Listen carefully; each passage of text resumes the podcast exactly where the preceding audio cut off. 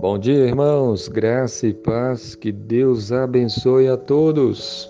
A palavra de Deus em Provérbios, capítulo 3, versículo 9 e 10 diz assim: Honra ao Senhor com os teus bens e com as primícias de toda a tua renda, e se encherão fartamente os teus celeiros, e transbordarão de vinho os teus lagares. Amém.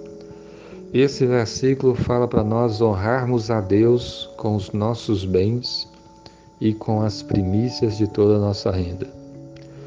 Nós devemos honrar a Deus com toda a nossa vida, com todo o nosso ser, com todas as nossas palavras, os nossos pensamentos.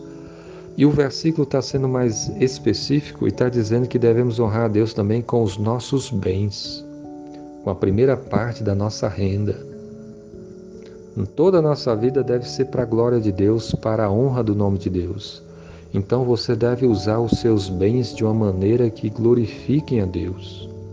Se você tem um carro, uma bicicleta, um celular, uma, uma, uma, seja lá o que for de bem material, você deve usar para a glória de Deus. Honra o Senhor com os teus bens e com, a, com as primícias de toda a tua renda a primeira parte, as primícias. O povo de Israel tinha o costume de trazer as, as primícias, os primeiros frutos da terra, em oferta a Deus. Aqui está dizendo para honrar ao Senhor com as primícias da nossa renda, ou seja, com as primeiras, com a primeira parte da nossa renda.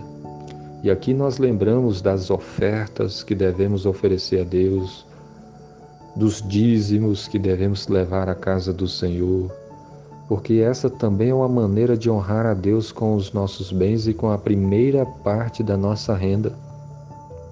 Lembramos de usar os nossos bens, os nossos recursos, para socorrer os necessitados, pessoas que estão apertadas, necessitadas, às vezes com muita dívida, com precisando de ajuda às vezes com conta para pagar sem dar conta, sem poder, passando fome, necessidade, você deve pensar em honrar a Deus usando os seus recursos para ajudar pessoas necessitadas. Deus vai se agradar disso.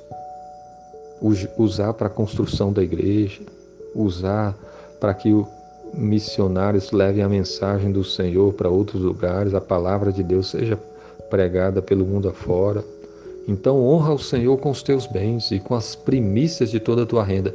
E Deus promete, e se encherão fartamente os teus celeiros. Deus promete abençoar os nossos celeiros, transbordar de vinho os nossos lagares. Deus promete abençoar nos nossos negócios, nas nossas colheitas.